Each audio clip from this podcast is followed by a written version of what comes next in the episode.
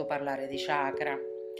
Eh, chi ne sente parlare a yoga, chi ne ha sentito parlare in forma derisoria. Di fatto i chakra non sono altro che gli organi della psiche. Così come il nostro corpo ha fegato, eh, milza, polmoni, eccetera, eccetera, anche la nostra psiche ha degli organi. E gli organi sono appunto i chakra. Il primo, il primo chakra, quello di cui ha parlato eh, Valeria, è proprio il chakra della vitalità. Io sono vivo, io sono al sicuro, io sono connesso alla terra, io sono connesso alla vita, io sono vivo. In negativo è io uccido. Infatti quante volte si parla di eros e thanatos, di amore e morte, perché eh, sono la stessa energia con due polarità diverse. Fare sesso porta alla vita, porta a una nuova vita, porta a avere figli, ma quella stessa energia, se eh, castrata a dovere, diventa licenza di uccidere e questo è il primo chakra, quello che appunto sta nel perineo. Il secondo chakra, appena sotto l'ombelico, è proprio quella della sensualità che insieme al primo chakra diventa la sessualità come noi la conosciamo. In realtà la sessualità è molto complessa perché è formata un po' da tutti i chakra, però soprattutto dal primo e il secondo. Il primo è proprio l'atto sessuale, il, infatti comprende i genitali, il secondo chakra, appena sotto l'ombelico, è la sensualità, quella capacità di sentire, di rabbrividire piacevolmente di fronte a una carezza che diventa erotica, ma è anche la sensualità del vivere, è la capacità di godere delle bellezze della vita, la capacità di gioire di un buon bicchiere di vino, di una carezza o della visione di un tramonto. È in poche parole l'arte di vivere e l'arte di gioire. Per gli antichi romani il secondo chakra era Baubo, la dea ridente che sta nella pancia delle donne e la pancia delle donne è quella che quando ride porta luce, porta vita e anche la capacità di ridere, sorridere del male e quindi di trasformare le nostre emozioni negative in qualcosa di estremamente positivo. È un po' quello che si diceva negli anni 70, una, una risata vi seppellirà, detto nei confronti del potere castrante e castratorio.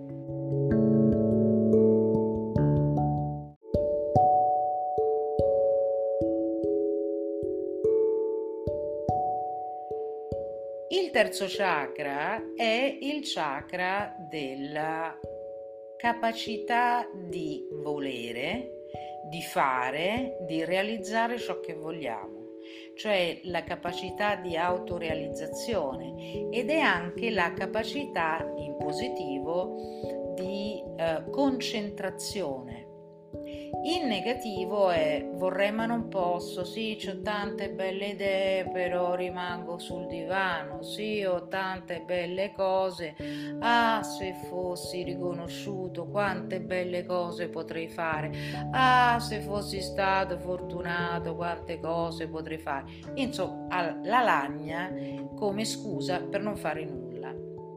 C'è anche un'altra valenza positiva. Io valgo, io sono, io mi realizzo, la mia autostima mi porta ad agire correttamente ed equi- in maniera equilibrata, senza soverchiare, sopraffare nessuno, ma senza neanche farmi sopraffare. In senso negativo è la sopraffazione o il subire supinamente la volontà altrui. E poi arriviamo al quarto chakra, quello di cui abbiamo parlato per il toroide, cioè il chakra del cuore. E qui si aprono un sacco di eh, come dire, di leggende metropolitane, va dove ti porta il cuore. E uno confonde subito il cuore con una specie di sindrome da cioccolatino perugina per cui lacrimi quando vedi i gattini bagnati ma in realtà non hai capito niente delle emozioni, delle sensazioni e degli affetti. Ecco, il cuore è il chakra preposto prima di tutto all'affettività e l'affettività è molto diversa dalle emozioni, l'affettività è molto diversa dalle sensazioni, l'affettività è molto diversa dalle impressioni. Con il primo chakra abbiamo le prime impressioni del, del, del neonato che non capisce, non parla, non ragiona, ma sente, percepisce l'esterno. Il secondo chakra è la sensazione fisica, la carezza, la, la, piuma che attraversa la colonna vertebrale. Quella è la sensualità e la sensazione del secondo chakra. Il terzo chakra sono le emozioni, le farfalle nello stomaco. Infatti nello stomaco, nella bocca dello stomaco c'è il terzo chakra. Quindi confondere l'amore della farfalla nello stomaco con il cuore è eh, una convenzione sbagliata della nostra cultura. In realtà il quarto chakra è l'amore stabile, è quello che ama al di là dell'emozione quotidiana. Io posso avere una persona che amo moltissimo, oggi gli darei due schiaffi, ma l'amore rimane. Quindi va molto oltre il cuore a la semplice emozione adolescenziale. Il cuore è un'emozione stabile, è infatti affettività, è la capacità di dare e di ricevere amore. In positivo è la capacità di dare e ricevere amore, di condividere la vita me stessa, con tutti me stessi di cui sono composta, ma nello stesso tempo anche la mia capacità di condividere con l'altro, con l'umanità, di essere tutt'uno con l'umanità. In negativo è il cuore di pietra, è quello che eh, pensa che l'amore sia qualcosa, pensa che l'amore sia al qualcos'altro, ma in realtà non ama mai.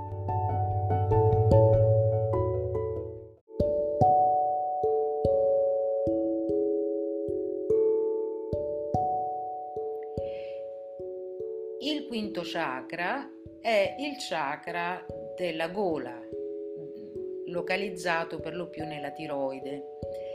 La tiroide oh, e la gola sono proprio nella fascia della bocca, del collo, quindi eh, in positivo sono la libera, eh, la libertà di eh, manifestare ciò che io sono nella mia verità.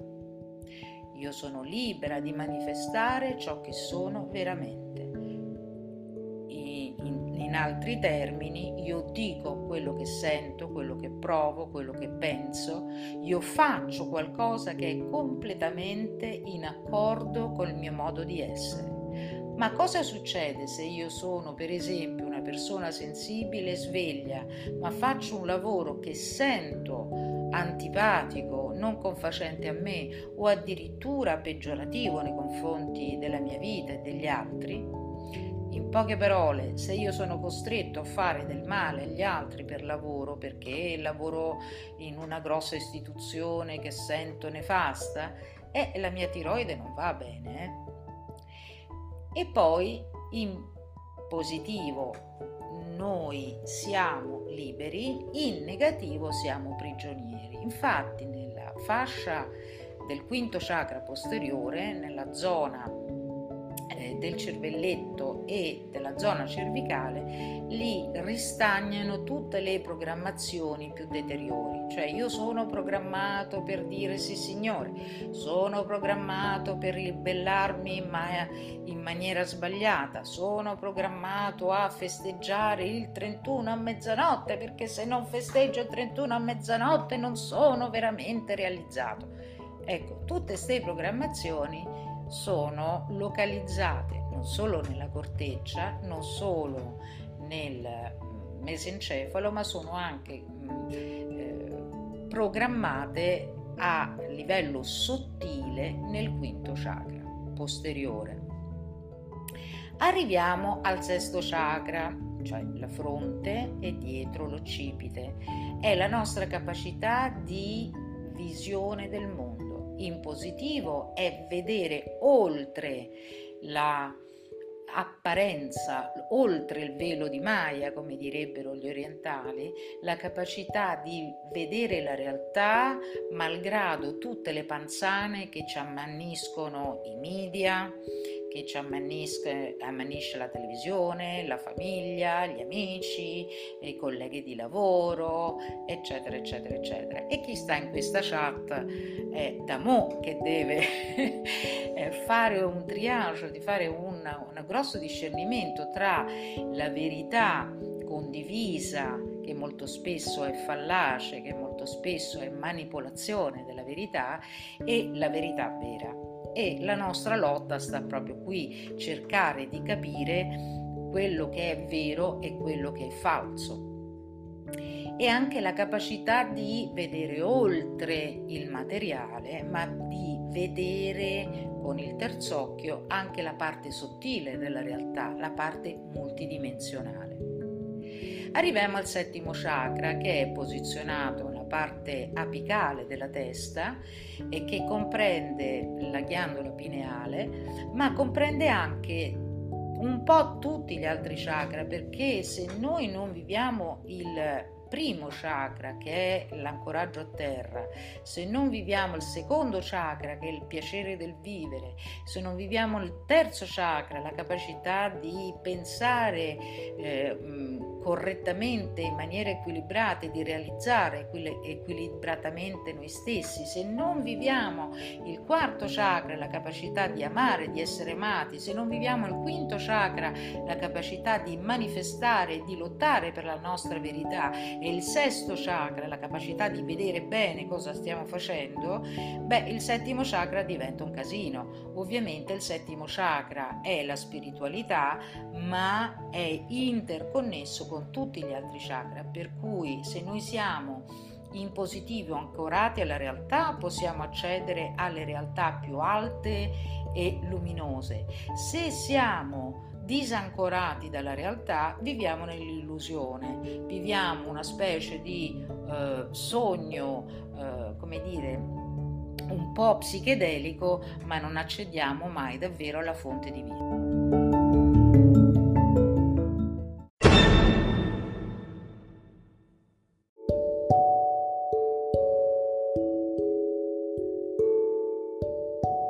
Così, è il chakra della radice. E a proposito dell'amore e morte, Eros e Thanatos, c'è una cosa da dire. L'orgasmo viene definito la piccola morte. Quindi Eros porta sempre con sé la traccia della morte e che dà la vita. È sempre il solito discorso della distruzione e la creazione, il dinamismo, no?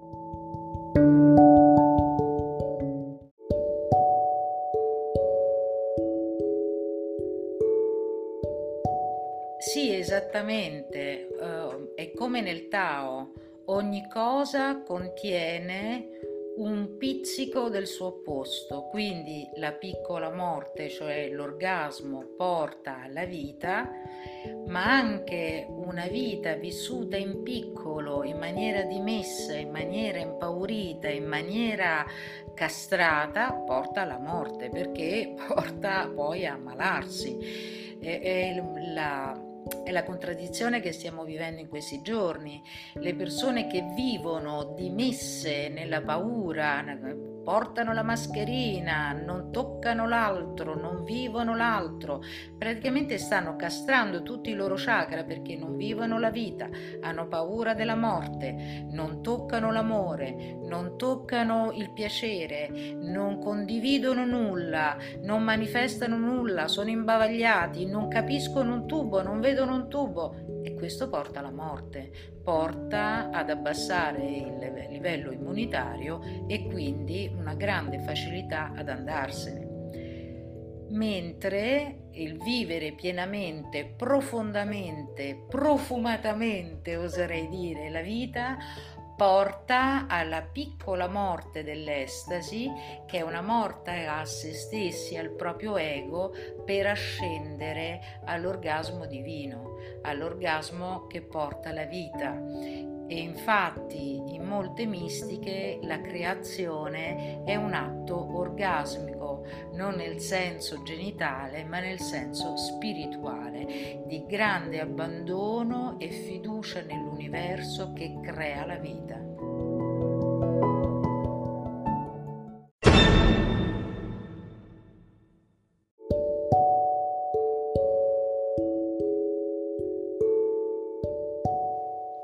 La scoperta dei chakra da un certo punto di vista può essere graduale, nel senso che noi abbiamo tutti quanti i chakra e ehm, alla nascita, eh, come immaginabile, si apre il primo e gradualmente, anno dopo anno, si aprono tutti e sette.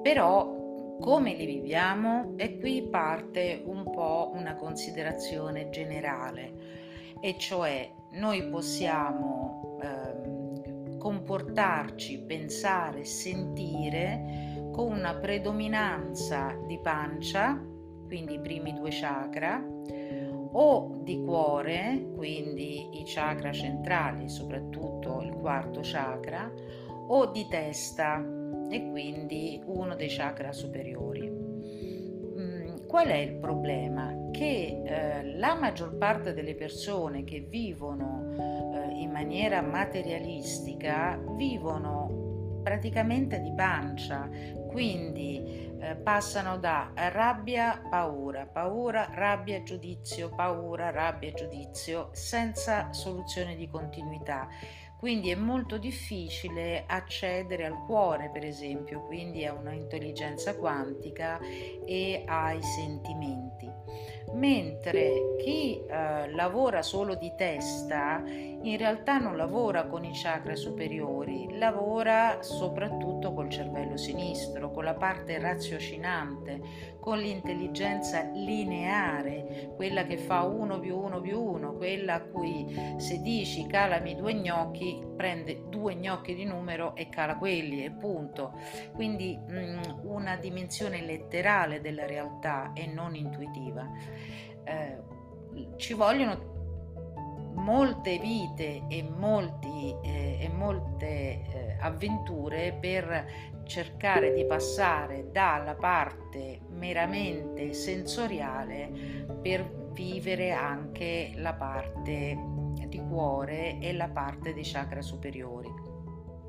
Eh, per esempio eh, i rettili che si muovono sulla pancia, che strisciano sulla pancia, e, da loro il cervello rettiliano è quello che tende a non verticalizzarsi mai, cioè a vivere eh, paura, rabbia, paura, rabbia, paura, rabbia senza mai davvero ergersi con la propria coscienza al di sopra delle emozioni eh, più semplici e più materialistiche.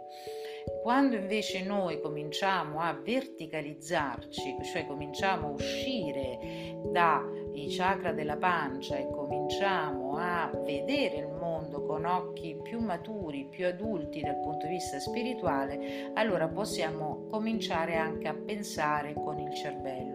Spesso però nella nostra cultura occidentale moderna si tende a ipervalorizzare il cervello, la razionalità, la visione delle cose spacciandola per una visione intelligente. In realtà è solo una visione lineare perché una visione davvero intelligente comprende cuore, comprende la pancia, ma comprende anche i chakra superiori, cioè quel senso di unità e di comprensione eh, sia teorica che sperimentale della realtà.